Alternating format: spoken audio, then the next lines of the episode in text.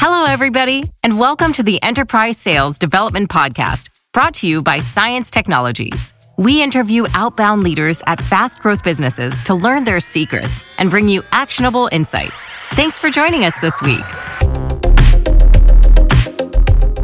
Welcome back, everyone, to the Enterprise Sales Development Podcast. Here with a really exciting guest, Tony Hughes. Thanks for joining us, Tony. Uh, before he introduces himself, I want to give a little bit of background on Tony. He's been a 35 year veteran in business. He's run companies in the UA, USA, Asia Pacific, all over the place. And we're talking about multinational telecom groups, tech firms. I'm going to give a more detailed bio later on, so Tony doesn't have to sit through it. But I will just say one quote that really stood out when we were talking earlier.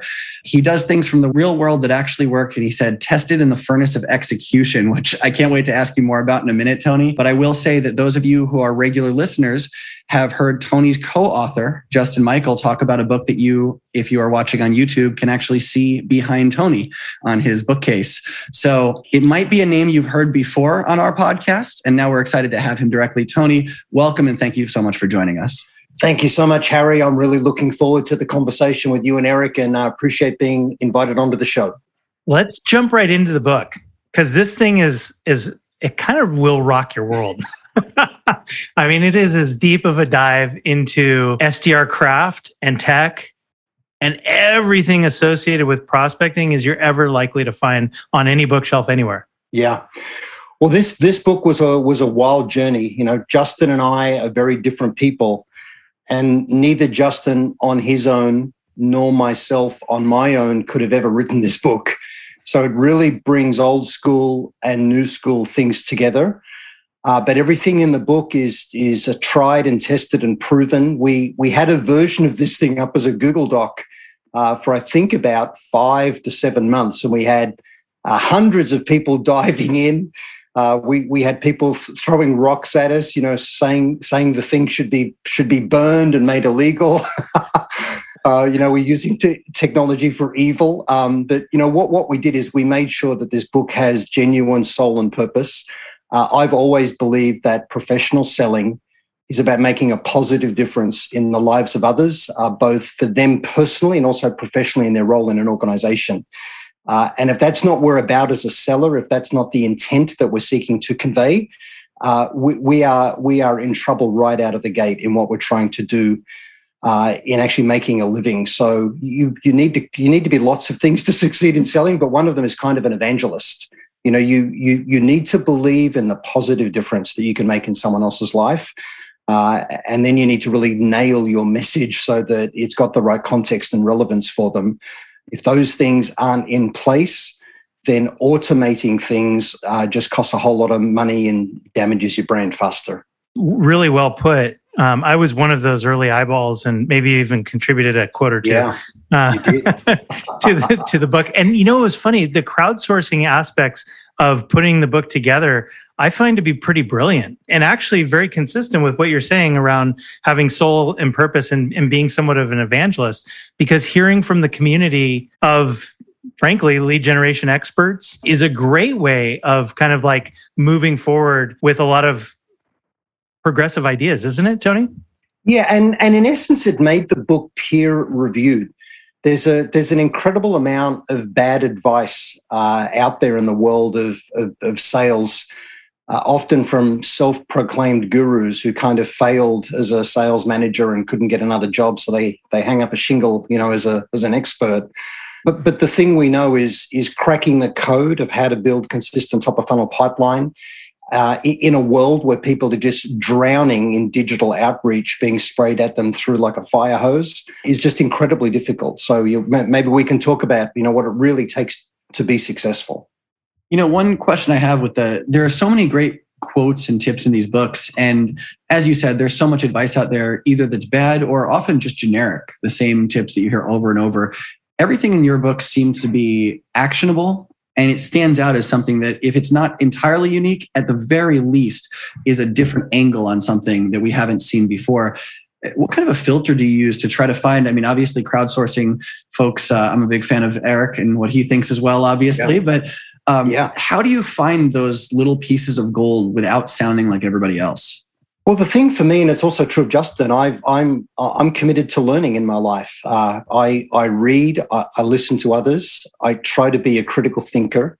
Uh, I know that selling uh, depends on you bringing all of yourself to it. So we need to be creative. We need to bring our own imagination and passion and creativity, personality. We need to be the authentic us. One of the big problems in enterprise training, especially for SDRs, and, and I do a lot of this. I, I train organizations like Salesforce, SAP, Alcatel, IBM, you know, all, all, of these big brands. I, I work with them and teach them how to build top of funnel. And I, I say to people, the number one thing you've got to avoid from the time we're having today is to leave here and then talk, start talking like me and sending emails like me. Because if everyone's doing that, it won't work.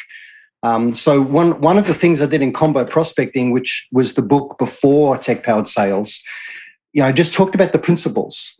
So we we have to pattern interrupt the way that buyers are programmed just to ignore anything that looks like sales and marketing and anything that's from a seller, because the the reality is, uh, if we build messages a that are all about us and don't have a point of view about how the person we're targeting can drive improved results in their role, if we don't have a message that's around that and it's about us, at best will appeal to the 3% of the market that's actively looking for what we potentially do.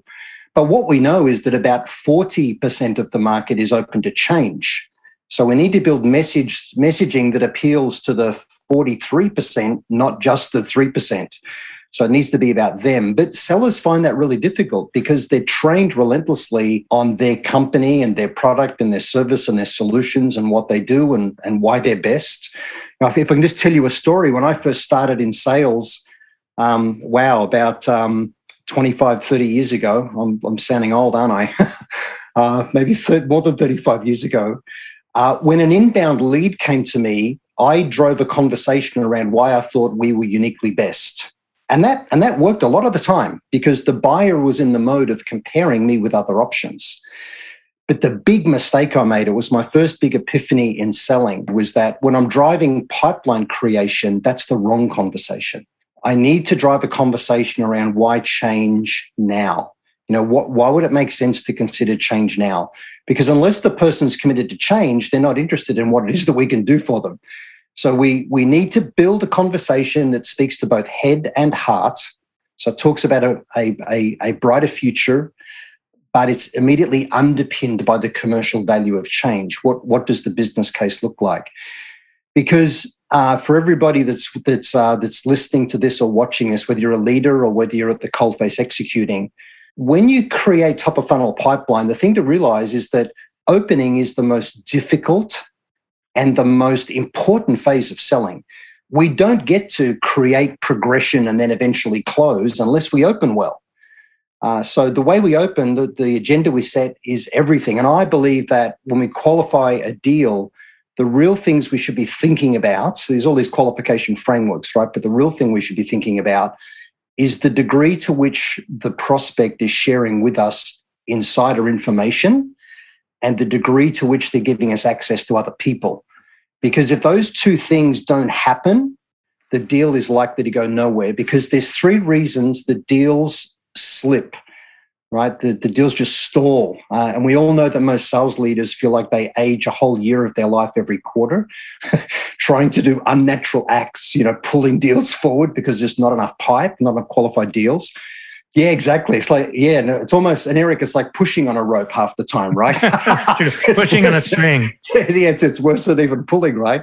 But but the thing that happens is, is the reason deals stall, number one reason is a lack of commercial value in the eyes of the buying organization. So as our supporter goes to their boss or their boss's boss and says, hey, can you approve this? And often our supporter is busy denying us access to go and sell at that level as well, right? Another problem in opening poorly. But what happens is their boss's boss says, Hey, look, I've got 37 things on my desk I'm being asked to approve. We can't do everything. It's not even about the money, it's just about the resources and bandwidth. You know, don't you know we've got a lot of you know change fatigue inside the organization at the moment? I can't we can't do all 37. Why this? And our contact usually has a rubbish answer to that question. And what's even more terrifying is the salesperson that's forecasting the deal has got a rubbish answer to that question. So we need to think about that person and our seller needs to be able to finish these two sentences. This initiative is essential because, and it pays for itself by. So unless unless they can just answer those two things, we're in trouble. So the first reason deals stall, not enough commercial value in the mind of the buyer. The second reason deals stall and eventually die is just a lack of consensus. And both of these things speak to how we open. The third reason, just people are wondering what's the third? The third reason deals stall and die is is uh, excuse the bad language, but just shit happens, right? So like our supporter leaves, they get acquired, they post bad results. You know, there's something else that goes on in their world, and we can't often influence those things. But what we know is that time kills deals. The longer things drag on without good momentum, the higher the probability of something in that third area coming up that causes a problem. So we can create urgency and we can de-risk the close by anchoring the deal in the positive vision for a brighter future and the commercial value that's underpinning change and making sure the key people are on board. So when we open, right, most critical phase of selling, make sure we do it with a point of view about how they can drive improved results in their in their role.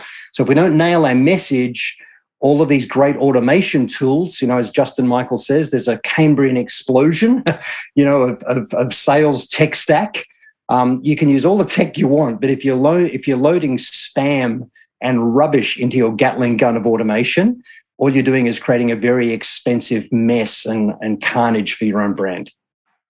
Wow, there's so much to unpack there. One of the things that I wanted to hone in on that you mentioned earlier, that's always been a really interesting hobby horse for me to ride, is around outbound methodologies mixing with qualification methodologies. Yeah. Because you know, in my opinion, like you can get really sideways really fast when you start thinking about qualifying people before there's even interest established.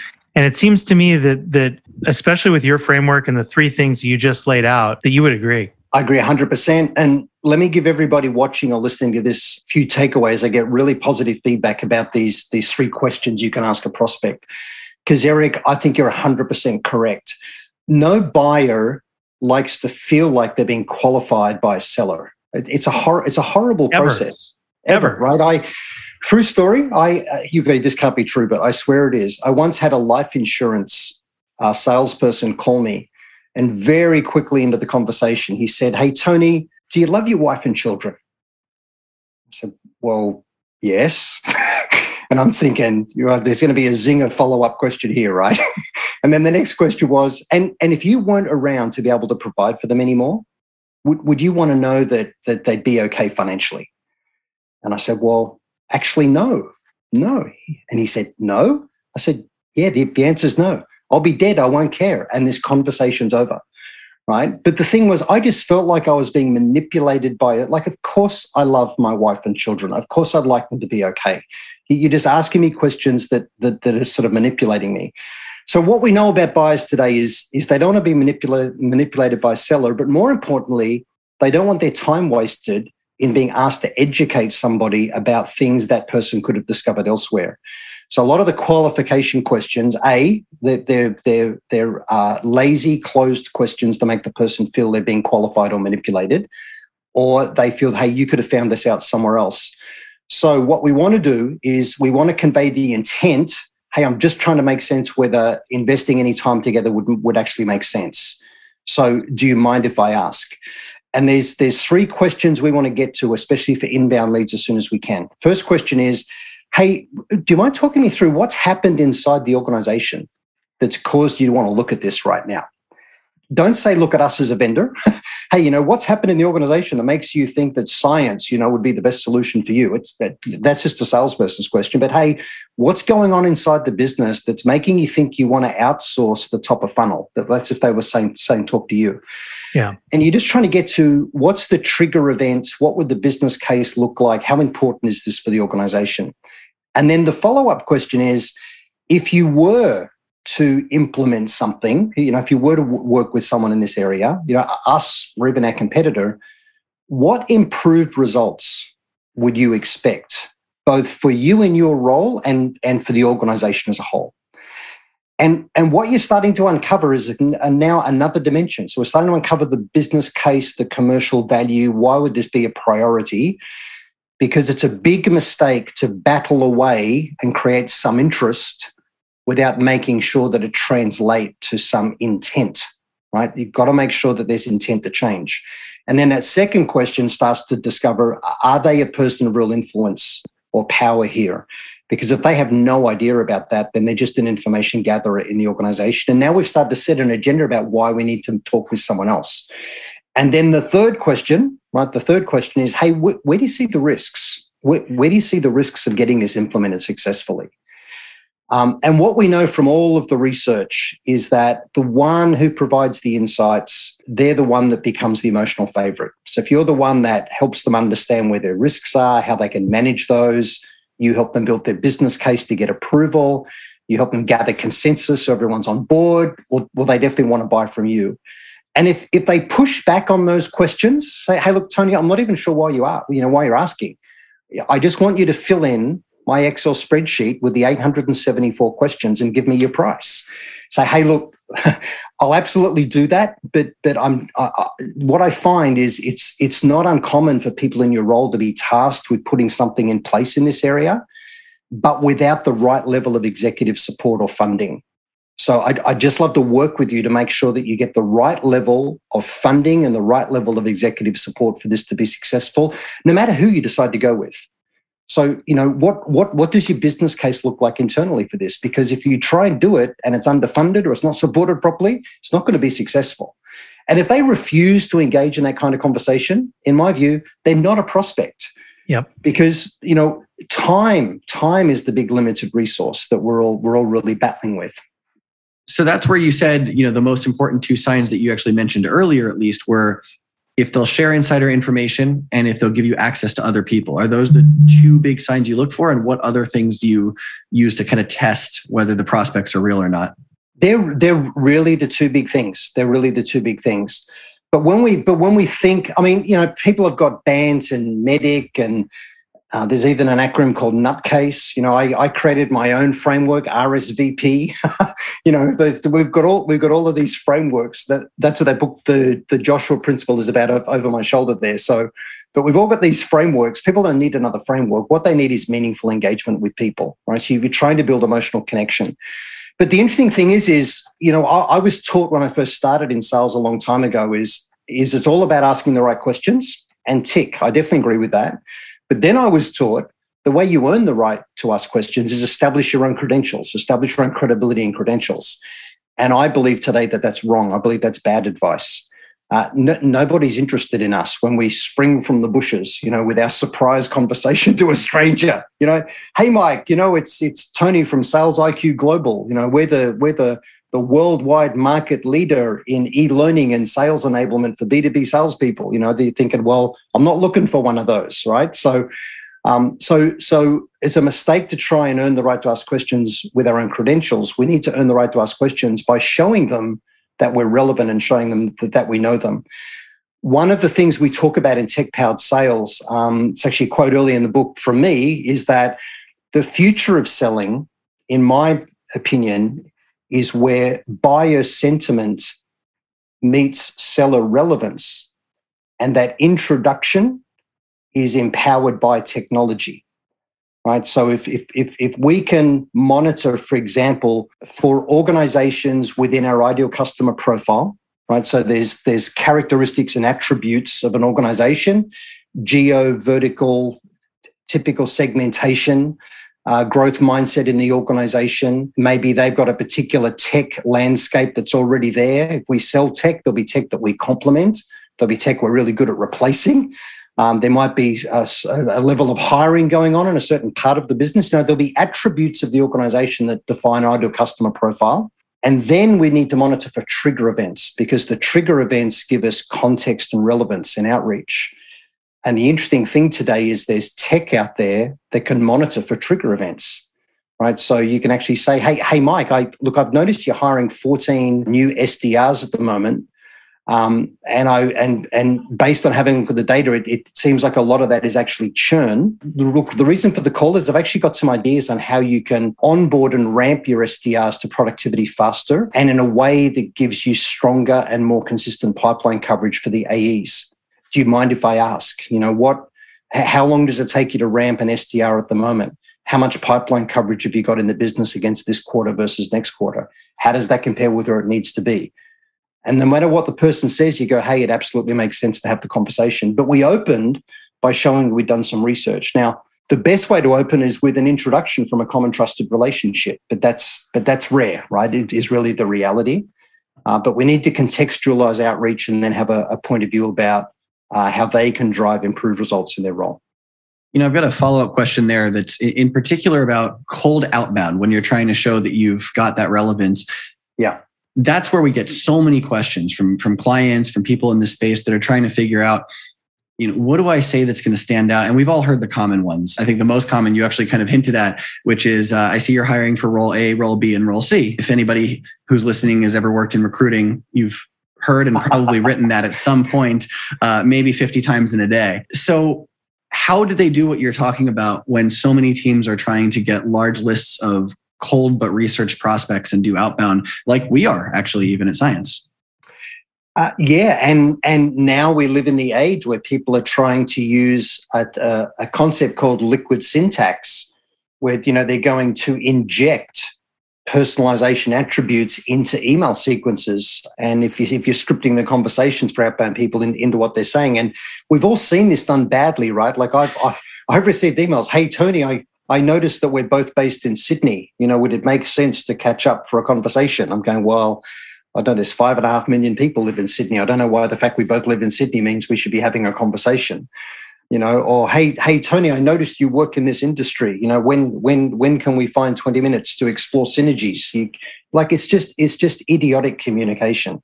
Uh, and we all get that. And I've got 21 and a half thousand unread emails in my inbox. Um, I've got 340,000 followers and direct connections in LinkedIn. When I get into LinkedIn InMail, I just drown as well. Um, so, so none of this stuff actually gets read. So the answer to your question is you need to find a meaningful attribute that's relevant to that person. So think about for this buyer persona, how are they measured in their role by their boss? So, for example, if I was trying to to sell the services that science does or what I do with sales enablement. I've got a new business I've started, Sales IQ Global. But if I was trying to, to, to sell that uh, and I decided that in my ICP uh, tech scale ups, right? So I'm after technology companies, they're in scale up mode. I go, great, okay. And in these cities, maybe, and the and the subcategory of tech would be a SaaS player, a software company. I go, great, I've defined my ICP to a degree now, what are the trigger events I'm looking for that that where something's happened that creates awareness of need in the mind of the buyer? It'll contextualize my outreach and give give me relevance, you know, for, for them. Um, so I think, okay, what about a company that's done a Series A or Series B capital raise? Now you you can point tech at this, right? So then it's as simple as, hey, Mike, congrats on the Series B capital raise reason for the call is I've, I, I know that you're on the hook now for big growth targets with your investors and board. I've got some ideas on how you can de-risk that and in a way that gives a lot more confidence to them, you know, in, in you as the CEO. Do you mind if I ask? you know, where do where do you see the current gaps in hitting the aggressive growth targets you've got right now? Right. So, so I'm off to the races. And the thing is, I know that that CEO is thinking, holy crap you know i've just i've just accepted millions of dollars. I've promised them all all of this miraculous growth now. Hey you know i've proven everything. All we need is some capital and we'll scale revenue. We all know that that you know normally does not happen. So we know they're worried about it. So we speak to what matters to them. Eric were you going to say something then Oh, I've got plenty to say on this, especially this topic or these types of campaigns in general. I think that one of the key elements that you really touched on that comes before all others is relevance.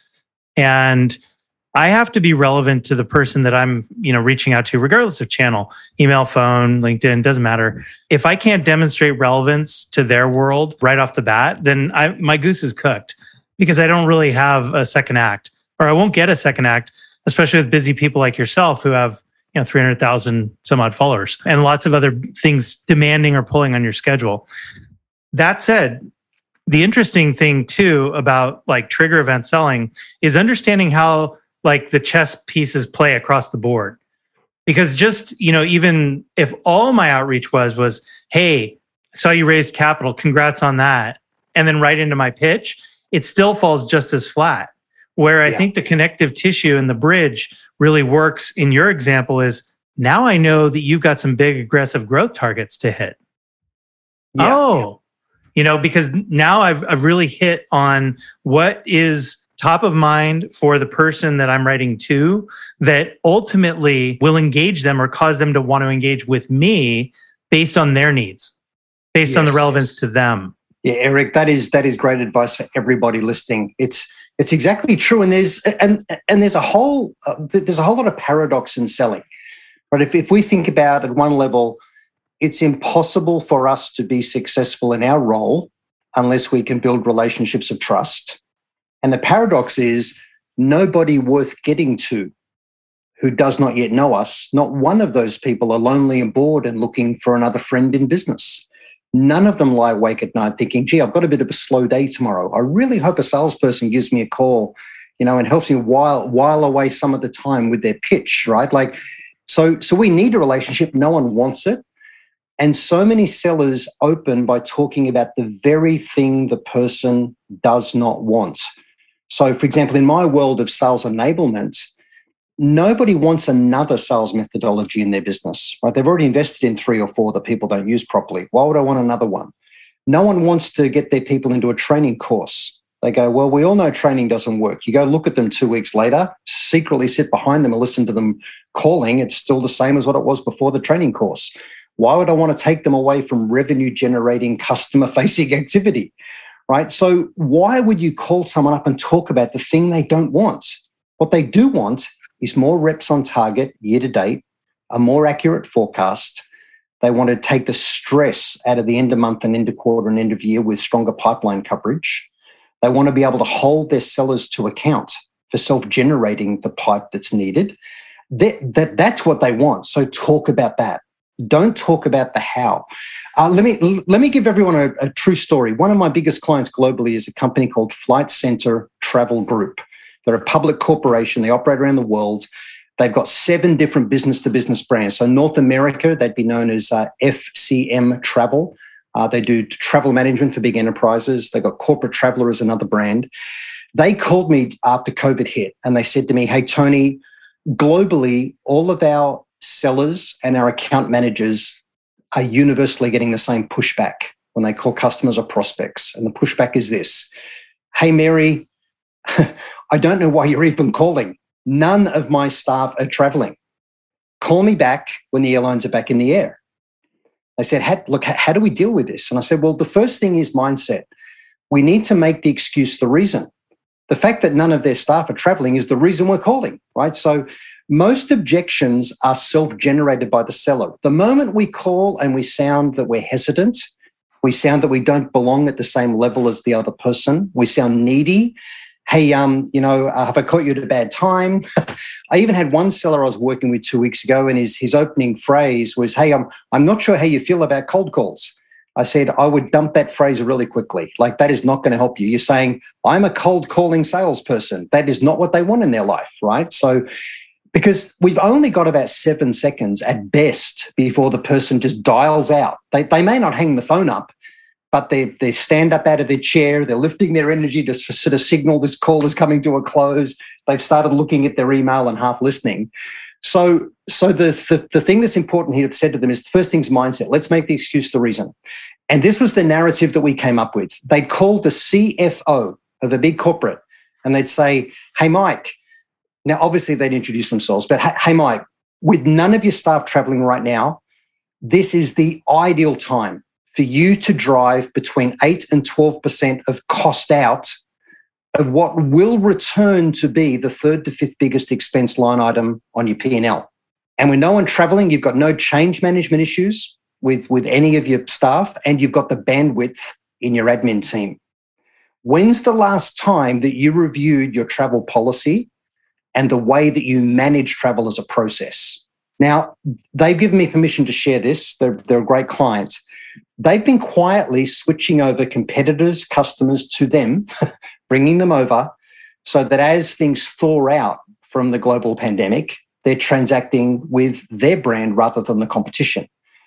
Right. And the thing is, they were relevant to the CFO and they made the excuse the reason. They anticipated what the objection would be and just killed it. When you say, Hey, Mike, would none of your staff traveling right now, are they going to say, Why are you calling? None of my staff are traveling right now. They're not going to say that. Right. You've, you've just said, That's why I'm calling. Uh, so the thing is, we, we have to get to the nub of why this is relevant to them within seconds. If we're sending emails, emails need to be three sentences, not, not three paragraphs. And it's really difficult to do that. Um, I remember with my very first book I wrote, I finished it. It was 120,000 words. It took me four years to write. I was just so proud of it. I had had, I'd, I'd had an editor go through it all with me. And then I said, I, and, but I just, I knew it wasn't right. I got a second editor and and he fixed it by getting it down to 87,000 words right? We worked wow. together but but I made it better by making it shorter right? By yeah. by by killing off characters and content in the book and that's what we need to do with our messaging. The best way you can improve your outreach is to make it shorter. The language of leaders is dollars percentages numbers. How do they get those results and manage their risk? They're not looking for a friend right so I, I i know we can't just spring from the bush and say hey, Mike, there's an opportunity for you to double revenue in the next 12 months. Do you mind if I ask? They're going to go, who, who the hell are you? Right. So I know we've got to warm it up, but warm it up by showing them that we know them. And the injection of personalization is incredibly difficult. It is insanely difficult because sellers don't have the luxury of spending two and a half hours to find that killer piece of personalization for, for the call. Well, it's so valuable what you said. And in particular, it's something that, I mean, we've had as a topic constantly at Science, where so many callers, so many uh, prospectors in general, their instinct is to run away from, from an objection, or at least say, well, that's a fair objection, but here's why it's not a problem. And we've all heard that term yes and over yes but. Yeah. It's that same idea of the objections are actually the the ammunition you're going to use. They're giving you information and that's going to be the reason you're calling. One of the hardest things is to match that tone you know where uh, i won't name the the client but we were coaching them up a little bit and we talked about so many people say they already work with our competitors. What do we say? And i said the answer is great. That's yeah. most of the people we work with work with someone like them and we'd love to show you why they end up having conversations with us. Granted yeah. that wasn't quite the the verbiage we we wordsmith it a bit more. But hearing that in, in a different framework, it's just so impactful. And I think so many, uh, not only the leaders, but in particular the enterprise sales development reps who are listening to this, this call can really, really learn from that. Uh, that one little piece of advice, I, I know for myself when I was coming up in the ranks was, was very, very impactful. And I mean, we've read it in your books, Tony. We've seen the impact in some of your clients. It, it's just, it's huge. One thing I do want to take us down, which is a bit of a rabbit hole, but you made me think of it with, what you were saying earlier. You know, you talked about using relevant value based research and using that to get in the door and then just flat out asking, is this something that's of interest to you? And yeah. recently, a hot topic in particular in the EU, which is where you've done a lot of business, is the ultimate four letter word. That this one I can actually say in a podcast, which is GDPR. Yeah. Uh, nobody likes that one. Uh, nobody wants to talk about it. But one of the big hot topics is that at this point, you have to come in and, and basically say exactly what you just said. Here's the reason why this is relevant. Can I have your permission to keep talking to you about it or not? And in yeah. that place, for the Americans listening who are all horrified right now, most of the Europeans actually appreciate that if you do it properly. That said, it it almost sounds like your pitch is catered based around that that knowledge. Is that a, is that a part of what went into that pitch, or was that just a happy accident? Uh, it, it's just a happy accident, is the honest truth. So, for those that are listening, there's GDPR out of Europe, there's CCPA uh, out of North America, so the, the California Consumer Privacy Act legislation. Every country in the world will have some kind of do not call register legislation, do not spam me, take me away from your list. So, everyone in the world has this. Um, the really interesting thing is, we do a lot of futurism in the Tech Powered Sales book.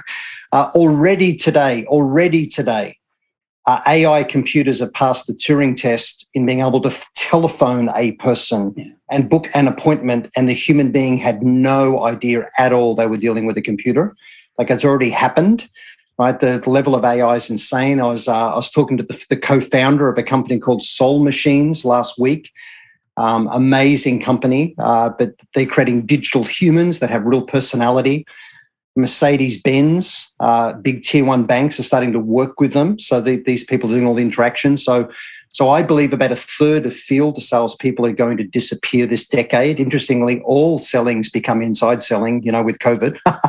but we have to provide the level of value that really funds our role. We can talk about that a little later. But in tech powered sales, I've got a little chapter uh, where I talk about the hiQ case against LinkedIn a number of years ago. So the short version is hiQ was a LinkedIn partner. They even got a Partner of the Year award presented to them by LinkedIn. As they built out their capabilities further, LinkedIn decided that they were becoming a bit competitive, you know, rather than just a partner. And they sent them a cease and desist letter for scraping LinkedIn public data. And hiQ took them to court and said, no, no, you know, human beings can do this and type it into a database. So how is machine reading or scraping really any different? And you allow Amazon to scrape your entire, not Amazon, sorry, Google to scrape your entire facing, uh, public facing database. So they took them to court and LinkedIn lost the case. In that period, they'd been acquired by Microsoft for, I think, $29.2 billion, right? And then Microsoft decided that they would appeal. So then they appealed and they lost again. But here's the thing public data is public data. And if you're concerned about GDPR or CCPA, the reality is so long as you're not mass spamming anybody, you're okay. And the moment you say, hey, Tony, congratulations on the tech powered sales book, then you're outside of the problem because your outreach is based on something you've noticed. It's a one to one interaction right? But if you send if you send spam out to to authors saying, you know, hey Tony, you know, we are the world market leading, you know, innovator in supporting uh, publishers in making their books number one, then that's spam, right? Because it's just a generic message going to everybody in a list. So the personalization piece is how we avoid being asked to, to, to take them off a mailing list. You're saying, hey, Mike, I noticed. Hey, Mike, I noticed you just did your capital B raise uh, hey, hey, Mike, I've, I've noticed you've just launched this new product into Canada. Uh, hey, I noticed you've just opened a, a new office in San Diego. Um, I was talking to Mary last week. Uh, she thought it would probably make sense for us to have a, have, have a chat, have a conversation. Um, I've got some ideas on how I think you could. Do you mind if I ask? Right. But your point of view is about how they can drive improved results in their role. If there's nothing more you take away from today, think about I can be relevant if I have a point of view about how they can drive results in their role, and then earn the right to have that conversation by showing I've done a bit of research.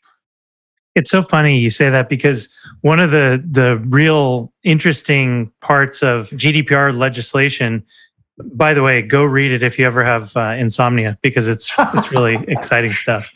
But there's a passage, and the, the key phrase of the passage that most B2B outreach, one to one, human to human, turns on is legitimate interest. And I think that it's actually that phrase is probably like the right one where, hey, I'm reaching out to you from my business address to your business address with the legitimate interest of doing business with you.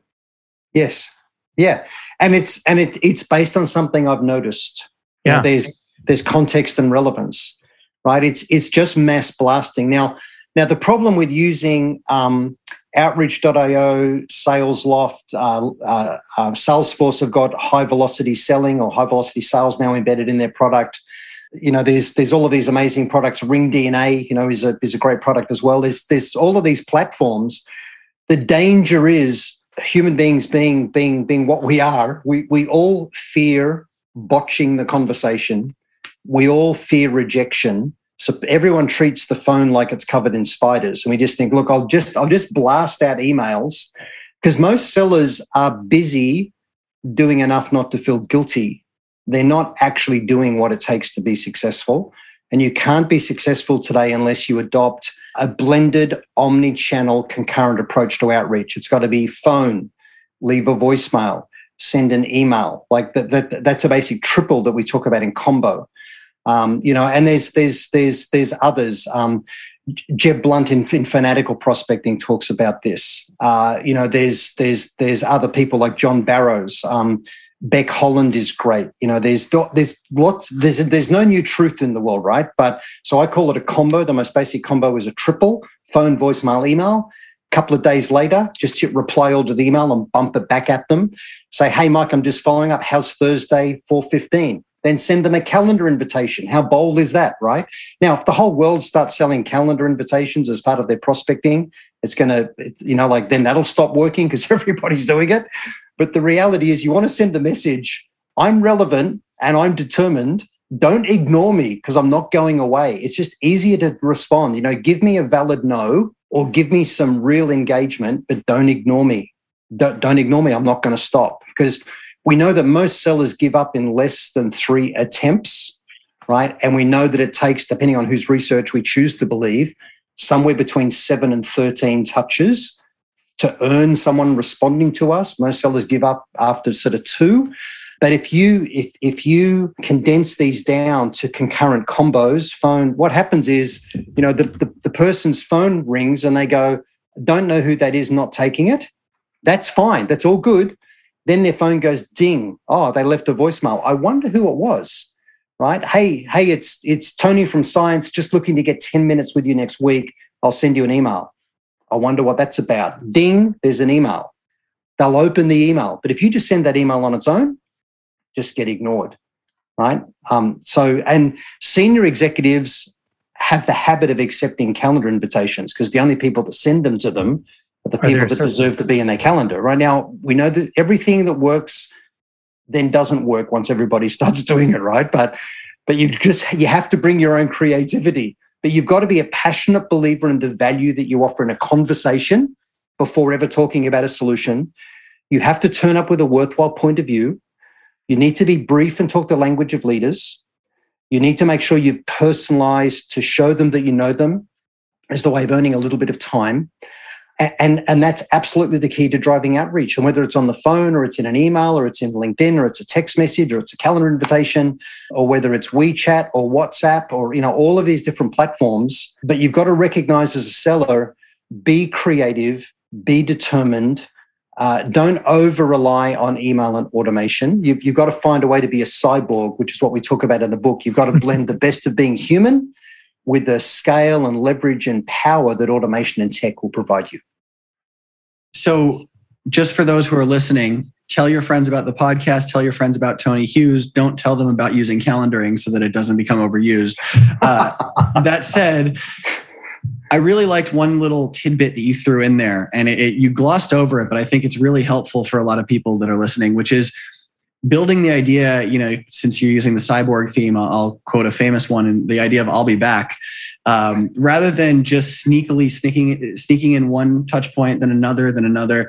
You're saying make it very clear. I'm going to call you again. I'm going to send you another email. I'm going to leave you yeah. voicemails. I'm coming.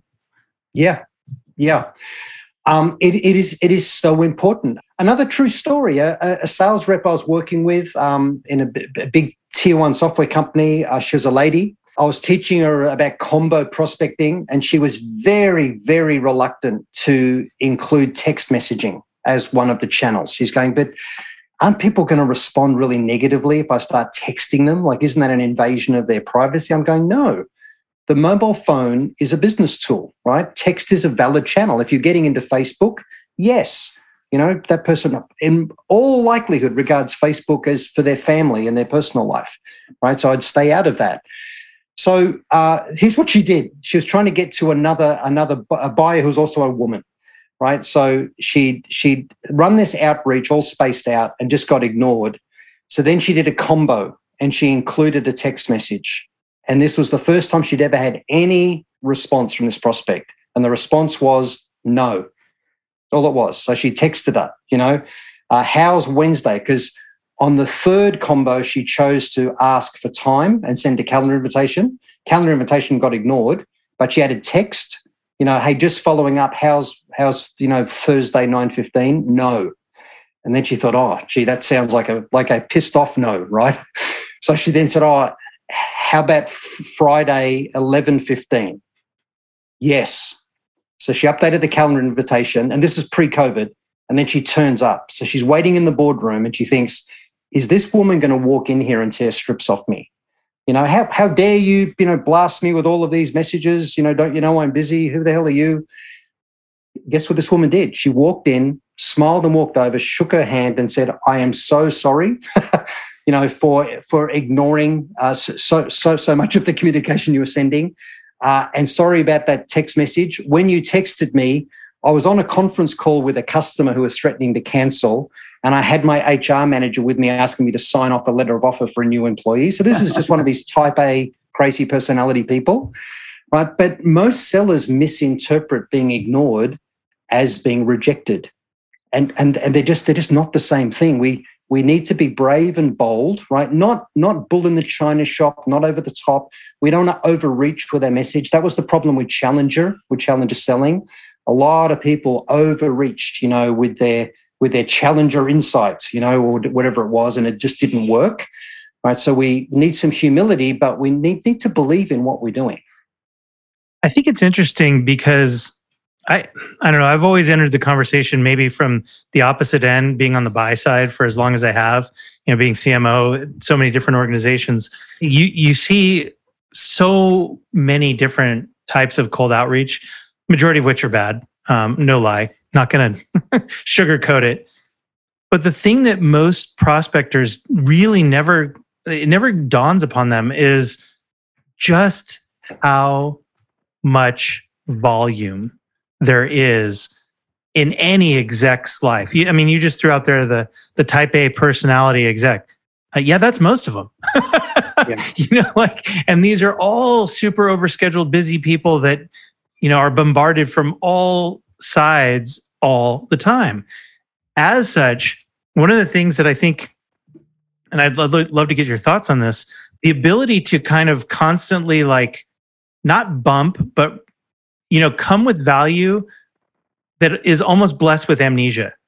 In other words, like where I'm not trying to create guilt around your lack of response, but I'm trying to get my message in, knowing full well that you don't remember the people that emailed you yesterday, let alone like three weeks ago. Eric, uh, again, that's great advice. I, I say to people, don't remind the prospect of all of your failure as right. the seller. But don't say, "Hey, Mike, I'm not sure whether you've seen my 13 previous emails." Like, don't, don't, don't, don't say that crap, right? So just, just be positively persistent. I've got my own um, podcast webinar show I run called CEO Sales Insights. And last week I interviewed Simon Tate, uh, who's the CEO for Adobe running Asia Pacific, so about 5,000 employees.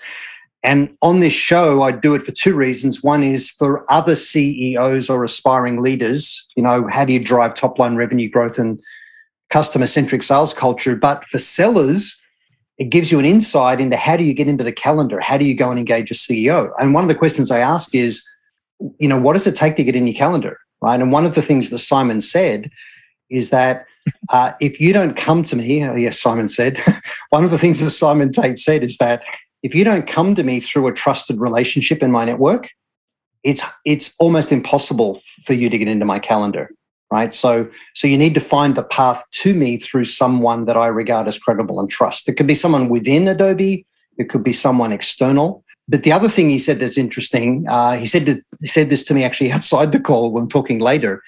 He said often people will do that piece correctly but then they'll keep talking and they will unget the meeting, right? So, and it's because he said, look, if someone rang him and said, uh, hey, Simon, uh, I was talking with Tony Hughes last week. He thinks you and I need to have a conversation. It's, it's about this. Uh, how's your calendar for Thursday? Like you'll get the meeting. But if you start diving into a whole lot of detail, right? Because the thing that Simon told me is that anything that is operational, he's not interested in. he's he's going to delegate that off to somebody. So the moment you start saying things that make it operational, and the truth is, for most sellers, they they they take a courage pill and they they they do it. You know, they they call into the C-suite, but then they're thinking, "Holy hell! Like, what what am I going to actually say? I don't really belong here." And that's and that's part of the whole thing. We all suffer from imposter syndrome in our life, um, but as a seller, you've just got to work hard and think. I need to create an evidenced point of view about how this person can drive improved results in their role. If I'm talking to a CEO, why am I relevant to them in how they operate with their board? Right. So I'm going to find a trigger event that makes us relevant. I need a point of view that's that's that's about something that's also important to them. and I'm going to be able to prove it. I'm so yeah. Well, you know, one of the other organisations we work with, they they'd done their Series B, you know, and what and, and what what they found was that was they were able to take the stress out of all of the board forecasting. You know, they you know they they they didn't have to, or they they diluted equity a lot less when they did Series A because they were able to actually exceed the revenue targets. You know, the you know every time you're raising capital, you're making promises. If you can overachieve on the promise, then you're not going to have to dilute as badly in the next round. Now, you think, well, that's exactly what a CEO cares about, right? Now, but if you talk about the how you're going to do all of that, well, go talk to this person in the organization as usual, you keep spilling so many different tips out there that I'm not sure which one to dive on top of. Uh, one thing I want to make sure is that our, our listeners don't miss some of these points. Uh, one of the things you mentioned was about not following, or not just saying words like following up on my last email and things like that, because funny. I don't know if you've been reading my LinkedIn recently. I made a post about this, I think yesterday, uh, basically saying the same thing. If you you think you're saying you're being persistent what you're really saying is you already decided to ignore me once so don't bother taking the, the time to reconsider now but also you mentioned something about challenger and we get people who love challenger who hate challenger and i think the way that you frame the advice is is really good. Uh, it reminds me of my old days of playing professional poker actually. There's a famous book for those who are poker players who are listening called super system. It's written by a, a famous old guy named doyle brunson classic world series winner. And it's kind of a running joke in the poker community of professionals that there's nothing worse you can do for someone that's an amateur than give them this book. You want to win a lot of money from someone, give them this book and then bring them to the table. Uh, it, it's a very useful advanced tool once you know the rules, it teaches you how to break them in ways that use aggression and uh, in very similar ways to Challenger to, to get advantages. And I think Challenger is similar, where so many of our listeners have talked about, or even guests have talked about how they use Challenger, how it's important to uh, to utilize in certain ways. But I want to throw that out, especially for the newer folks in enterprise sales development, that it's exactly that. It's this advanced tool that can be super helpful and also can be exactly what Tony described, which is a way to beat somebody over the head. Um, so I don't know if that's a positive or a negative comment about Challenger, but I, I think the way you frame it is really strong. Challenger is valid, but it's got so many moving parts and so much complexity and such a stratospheric level of execution that's required to do it effectively that very few people can actually harness it for good results. You know, they, you know, they they talk about rational drowning and like you know, there's all of these steps you're trying to go through with the prospect. You know, it's like someone says, "I'm, I'm going to use Sandler." You know, like Sandler's good, but you know, you start doing it, or I'm gonna, I'm gonna, I'm gonna use Neil Rackham's spin framework for every conversation I have with everybody. Like it just becomes wooden and unnatural. Like the the thing is, be brief, be relevant, have a point of view, have some killer questions that lead to the commercial value of change. Like if, if you just think about that, right? If you over scripting things is is really dangerous, and that's why in combo prospecting we just kept it simple, right? We just said it's really simple, right?